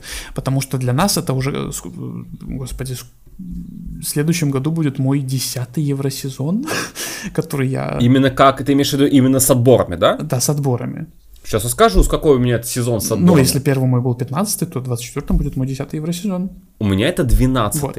И, возможно... И Мелодий фестивален тоже 12 Возможно, на самом деле в этом и кроется разгадка к э, пост-евровизионной ломке. У нас э, реально происходит буквальная ломка, ну, не у нас, а у еврофанов, происходит буквальная ломка на фоне отсутствия гормонов стресса, которые у них вырабатываются во время евронедели и э, всего того, что идет перед ней. А, и потом эти гормоны просто больше не вырабатываются, потому что нету стресса. Какой стресс? Все, и конкурс закончился. Да, но понимаешь, я а знаю мы, человека... А, ну, опять же, все люди разные. Но просто мы, как два, два человека, которые давно наблюдают за конкурсом, и которые, как мы уже несколько раз говорили, э, э, как мы уже несколько раз говорили, мы не такие сильные эмоции уже испытываем от всего того, что происходит на Евровидении, хотя иногда тоже случаются всякие вещи. Возможно, у нас просто не вырабатываются эти гормоны стресса в таком большом количестве, поэтому у нас нету э, этой ломки, у нас нету, господи, как это называется, withdrawal, я не помню, как это на русском называется. Отказ. Ш -ш какой каз? Withdrawal. Ну вот withdrawal это когда вот ты потребляешь какое-то вещество, потом ну, да. ты это называется... Ну, отказ от контента. Отказ. Не знаю. Я услышал каз, господи, такой, ну что? Отказ, да. Отказ. Максим Кац. отказ, да, от этого вот вырабатывания. То есть у нас просто... У нас все стабильнее. Вот и все. То есть ключ к отсутствию постериозионной ломки — это э, как-то вре... с течением времени вырабатывание какой-то стрессоустойчивости, э, связанной с Евровидением. Вот и все. Слушай, ну может быть ли это связано... Просто вот мне, опять же, да, там есть вот табличка номер 12, Film PD and Generation. Угу. Я понимаю, что можно было возраст записать, потому что это Baby Boomer, XYZ, это спасибо большое, интересно. Но, опять же, э, да, там говорится, что, например, ну, просто вот если мы по процентам посмотрим, из всех процентов, кто у нас больше всего э, из поколения испытывает пост-евразионную депрессию? Generation Z или Z, да? 91%, Y 80%, X 72%, Baby Boomers 45%. То есть мы видим, что есть, ну, как бы даже по этому исследованию есть какая-то корреляция с возрастом. То есть мне кажется, смотри, здесь еще два таких момента. Во-первых, профессиональный момент, как бы мы с тобой сказали. Просто, опять же, это все там любят сказать, знаешь, у меня есть, это, знаешь, какая-то история, у меня есть там пять друзей, они все любят, я не знаю, там, хотел произнести две фамилии, не буду говорить две фамилии, не, двух нехороших людей. А другие, не знаю, а я скажу, а у меня есть пять моих друзей, они все ненавидят его. Вот, да? И вот это понятно, что это просто сколько общения такое, да, и поэтому это невозможно сказать. Но все равно вот так вот не можешь отказаться от желания сказать, вот у меня есть наша с тобой общая знакомая, которая, ну, очень эмоционально постоянно все реагирует, потому что человеку 30 плюс лет. Но при этом очень эмоционально реагирует на любые рецепты, связанные с евро. Вот ты, ты, и все-таки очень интересно, хочется больше провести исследования, не знаю, можно как-то контакти- проконтактировать, не знаю, с этим, например, ну, автором, или, может быть, можно провести свое какое-то исследование, но, возможно, есть какая-то большая корреляция, опять же, тоже не только между тем, сколько лет ты за всем этим следишь, но именно в том числе и с возрастом, да, то есть если больше эмоциональность от э, именно тенденция результатов больше национальности, да, именно, и, да, и тенденция. Если тенденция к тому, чтобы больше э, страдать, в том числе от постевровизионной депрессии, в зависимости от возраста, потому что мне кажется, что, ну, банальный ответ, слушай, когда ты еще, вот, опять же, когда мне было там, когда и ты, и я начинали смотреть вероятно активно, что мы летом делали? Чем вообще занимались? Ну, то есть, мы были очень ну, как бы, когда тебе лет 13-14, тебе практически ничего не надо делать. Нет, бывают разные жизненные ситуации, да, но мы вышли из, мне кажется, мы обычная среднестатистическая ситуация и конкретно наша ситуация, когда, в принципе, мы могли делать, что хотели ну, как мне кажется, да, именно в плане там потребления контента, мы были очень свободны в плане времени. Сегодня, когда тебе там больше лет, ты чуть по-другому все это воспринимаешь. У тебя работа, учеба, это все несколько, э, не знаю, может быть, ты волнуешься о каких-то других вещах, я не знаю, мне кажется, это тоже на самом деле тоже влияет. Э, уж помимо того, что, не знаю, у кого-то это профессиональная деформация, может быть, какая-то, как у нас, у кого-то, может быть, это просто, в том числе, ну, когда ты уже 20 раз все это смотрел, ну, ты не будешь настолько сильно реагировать, так сильно бомбить. Да. Уж Особенно, если тебя когда у тебя там, не знаю, три ребенка, две работы и и все такое. Да, да, да. Да, или если когда ты 20 лет смотришь Евро, ты уже столько... Если ты постоянно бомбишь, то что ты 20 лет смотришь? Наверное, бы уже бросил. Да, как-то в конечном бы итоге. Стокгольмский вот, синдром, так сказать, э, в этом Может году быть так, но хотя бы какую-то корреляцию все-таки, да, даже это исследование, оно нам показывает, mm-hmm. что вот Generation Z из того, что опрашивалось, 91% испытывают пост-евровизионную депрессию. Так, вот. я думаю, что мы достаточно хорошо определили. Мне, мне, мне нравится определение про отсутствие гормонов стресса после того, как их было очень много. В принципе, мы в течение всего этого подкаста и э, много раз эту мысль повторяли, что в какой-то момент куча всего, а потом у тебя отказ, ломка, и причем вполне возможно буквально на биологическом уровне. То есть у тебя просто нету этих гормонов, которые у тебя вырабатывались во время евронедели. И это, да, может... в принципе, да. Осталось решить, что с этим делать. Да, если у вас есть такая проблема, что у вас какое-то там опустошение, у нас некоторые из людей, которые оставляли комментарии под нашими постами по поводу того, что для вас евро, евразионная депрессия, слэш-ломка, да, мы наконец-то принесем это определение в массы. Многие а люди... А мне кажется, здесь, понимаешь, здесь тоже, вот, да, мы хотим дать совет в конце, не знаю, насколько он не прошенный, все-таки вы слушаете наш подкаст, наверное, можно сказать, ну, есть у нас такая возможность. Думаю, на, на 80-й минуте этого подкаста вы все-таки захотите послушать какие-то советы насчет того, что... Просто, понимаешь, у меня тут такая мысль о том, что здесь же тоже я бы это разделил на, на два аспекта. У вас, опять же, вот пост-евровизионная депрессия, опустошение, оно с чем связано? С тем, что конкурс просто закончился, и у вас большой интерес. Да. То есть, например, наверное, то, что было у меня прошлом. Или вы недовольны результатами, у вас какая-то у вас депрессия, связанная с тем, что вы, вы чувствуете неудовлетворение от того, что, давайте скажем так, конкурс пошел не в том направлении, в котором вы ожидали. То есть э, тоже как бы вы ожидали Евровидение, очень хотели, но оно пошло не туда, куда вам там нравилось, я не знаю. Э, включили конкурс в следующем году, а Кристер Бьоркман вырезал час, и шоу теперь 3.10 длится, и вы не, вы не удовлетворены. Вот, э, мне кажется, это здесь два разных сценария будет, потому что если Первая история, больше контента. Но я вот честно могу сказать, так, Евровидение, мне кажется, обладает каким-то неисчерпаемым количеством контента совершенно. Ну, мне, опять же, можно да, всегда конечно, найти про- страны, Просто, не знаю, интересуют. откройте э, список конкурсов, посмотрите, не знаю, включите рандомайзер, э, включите Евровидение рандомное любого там года, не знаю, 87-го, э, в котором мог участвовать Валерий Леонтьев, но в итоге он не... Вот, вот, вот вам интересный факт. Вы знали, что Валерий Леонтьев должен был поехать на Евровидение 87 от Советского Союза? Вот не знали. Очень жаль, что не с песней чудесной, которая называется... Определенным образом, да, отсылочки к недавно прошедшему симулятору у нас на сервере в Дискорде. Кстати, присоединяйтесь к серверу в Дискорде. А, так вот, ну вот вы не знали, вот про- просто Евровидение, э, сколько у нас конкурсов? Вот в этом году, точнее, в следующем году будет 70-й конкурс, да? Нет, Нет подожди, 69 очень рано. 68-й только. 68-й только? Нет, 69-й. 68-й. А, блин, точно. Даже не было Евровидения в 2020 году, господи. Ужас. А, да, 68-й, ты прав. Вот, Евровидение было 68 конкурсов. Просто тыкните в рандомно, если вам реально не хватает контента по Евровидению внезапно. Просто тыкните в рандомный год, не знаю, хотя бы в 90-х. В 90-х куча всего хорошего, на мой взгляд. Э, там в, в нулевых. 96-й, виртуальный скорбор. О боже, Вообще. Да-да-да. Смотрите на свои, смо, посмотри Евровидение 96 на своем Apple Vision Pro. Да, не знаю, хотя бы... Евровижн, который в 96-м году не назывался Евровижн, да, Apple Eurosong, да. Евросон. Еврос... Поиграйте в Eurosong Generator. Вы знаете, что это такое? Да, но его уже найти надо через какой-нибудь веб-архив. Не знаю. Да, все будет. Да, не знаю, начните симулятор Евровидения ВКонтакте и пригласите туда самых лучших друзей. Вот, я вбил в гугле Eurosong Generator, первая ссылка это эта игра. Все. Поэтому, ребята, вам понравится. Да, не знаю. Гарантирую. Вот один из людей, которые оставляли комментарии, написали, типа, переслушивал все выпуски подкаста. Вот переслушайте выпуски нашего подкаста из 2021 года, послушайте выпуск из 10 глав, там, не знаю, послушайте выпуск про э, токсичных еврофанов с Юрием Кимом куча всего. То есть, ну, я думаю, что все, кому Евровидение реально интересно и кому нужно заполнить вот эту пустоту в нехватке контента, боже мой, произошло столько всего за эти 69 лет существования, 68, 68 лет существования конкурса, что, ну, грех жаловаться, мне кажется. 67. 67. Да. А если история, опять же, но это, опять же, это если именно ломка по контенту, когда ты реально влюбляешься, может быть, да, больше Юрейн, ты хочешь больше узнать. Потому что, я не знаю, я, у меня просто какой-то момент, да, в том числе, может, он связан с тем, что у меня нет, например, интереса смотреть Евроидение, не знаю, 1965, например, да, как-то. А зря, там победила Франц Галь. С чудесной ну, песней на чудесную тематику.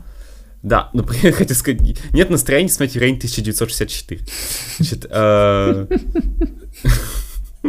а знаете почему? Пишите ваши варианты в комментариях. Значит, а, ну, ну, ну, например... После этих э, слов в датском, э, в офисе датского вещателя начался сущий кошмар. Начался пожар. Вот, а, например, найти какие-нибудь, вот помнишь, мы когда совершенно рандомно От, готовились к стриму про айсберг и нашли результаты жюри Еврей а, 2007. Да, да, да. 7. Вот такой контент я хочу. Я хотел, я думал, ты сейчас скажешь. Ты понимаешь, у меня было... 2007, про отбор Беларуси, в котором была чудесная петь, да. песня на чудесную тематику.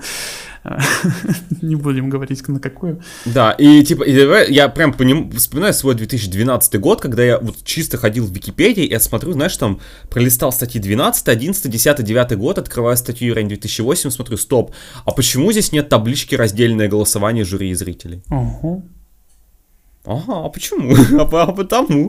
Потому а, что а, через, через 10 лет к нам на стрим, ну не на стрим, а на совместный просмотр в Дискорде приходит кто-то, кто такой, а что, а до, раньше вот так объявляли результаты, не было раздельных сразу? Господи, это, это очень странное ощущение у меня вызвало. Да, не то, что, опять же, мы, наоборот, мы только рады, что новые люди да, смотрят конечно. Евровидение. Вот, но... Но вот э, У нас, если... у нас, у людей, и другой формации, да. мы уже просто Вы не можете называться еврофаном, если вы не смотрели все 67 конкурсов и не знаете всех победителей в лицо, имя и дату смерти. Э, ой, дату рождения, дату точнее. Да, простите. Да, хорошо, молодец. После этого в датском офисе точно пожар начался. Значит, э, но это история, когда если у вас ломка по контенту. Если ломка, скажем так, неудовлетворение из-за результатов, честно, я для себя, вот честно могу сказать, а что это меняет в вашей жизни? Вот у меня такой все был вопрос. Ну, то есть, ну, то есть, давай скажем так, если бы я был артистом, например, да, артистов я могу понять, да, там эмоциональное состояние кого-то там, да, кто, э, не знаю, кто, не знаю, в итоге не победил, выиграв телевоутинг, потому что кто-то пришел и выиграл на Еврейдне во второй раз.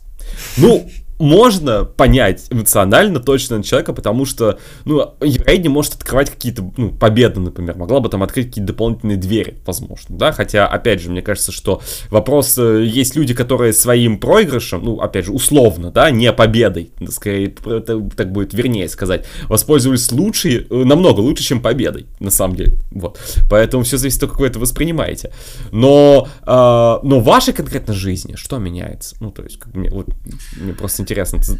Э, Выйдите на улицу, полежите на травке. Простите, пожалуйста, за такие комментарии, но иногда мне кажется, что это самое лучшее решение. Если вам, если вам настолько не нравятся результаты, что это как-то влияет на вашу жизнь очень супер сильно. Мне кажется, Евровидение, опять же, понимаешь, у меня такая, может быть, такая гедонистическая позиция. То есть, я не знаю, я не могу назвать себя полностью гедонистом каким-то человеком, но я могу сказать, что все равно, как бы, я смотрю конкурс, потому что я хочу, чтобы мне приносил положительные да, эмоции. именно. Я не смотрю Еврей.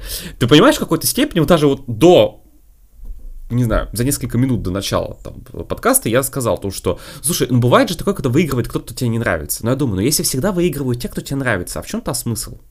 Ну, как бы, это же не ощущение, вообще на самом деле ощущение радости, какой-то победы, ощущение радости, оно возникает, когда ты знаешь, что такое ощущение какое-то, не знаю, как когда... Разочарование, например. Разочарование в том числе, да, скажем так.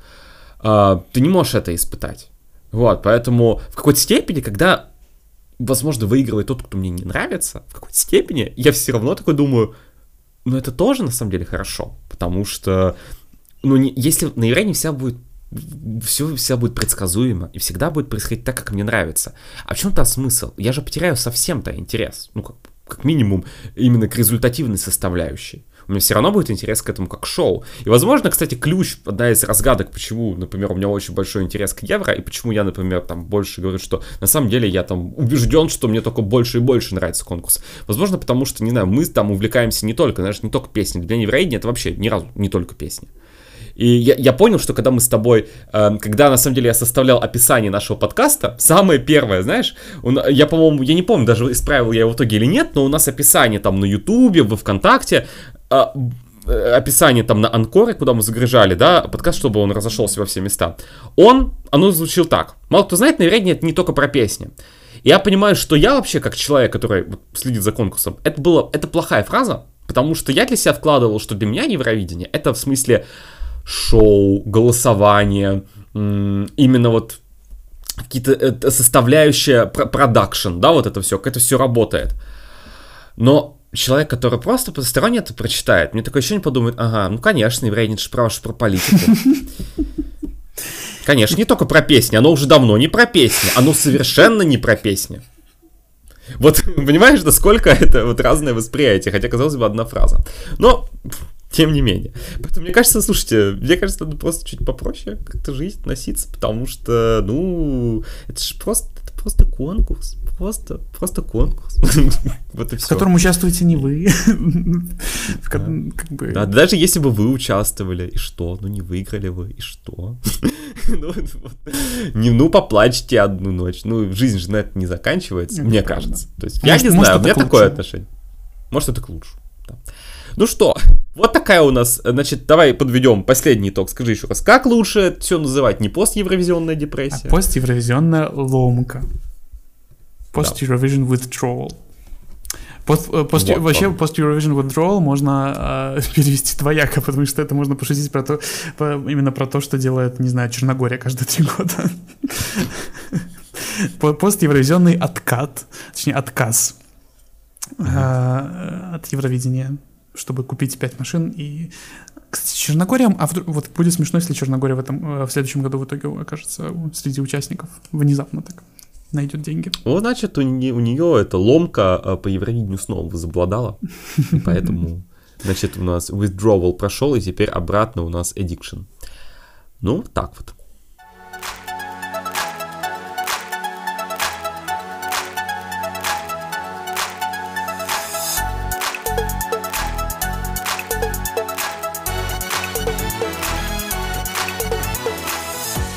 Вот таким вот депрессивным, но на самом деле мы решили, что не этот термин стоит использовать, образом заканчивается дебютный эпизод шестого сезона подкаста Welcome Europe. Спасибо вам большое, что слушали его. И расскажи, пожалуйста, что можно сделать для того, чтобы поддержать наш проект?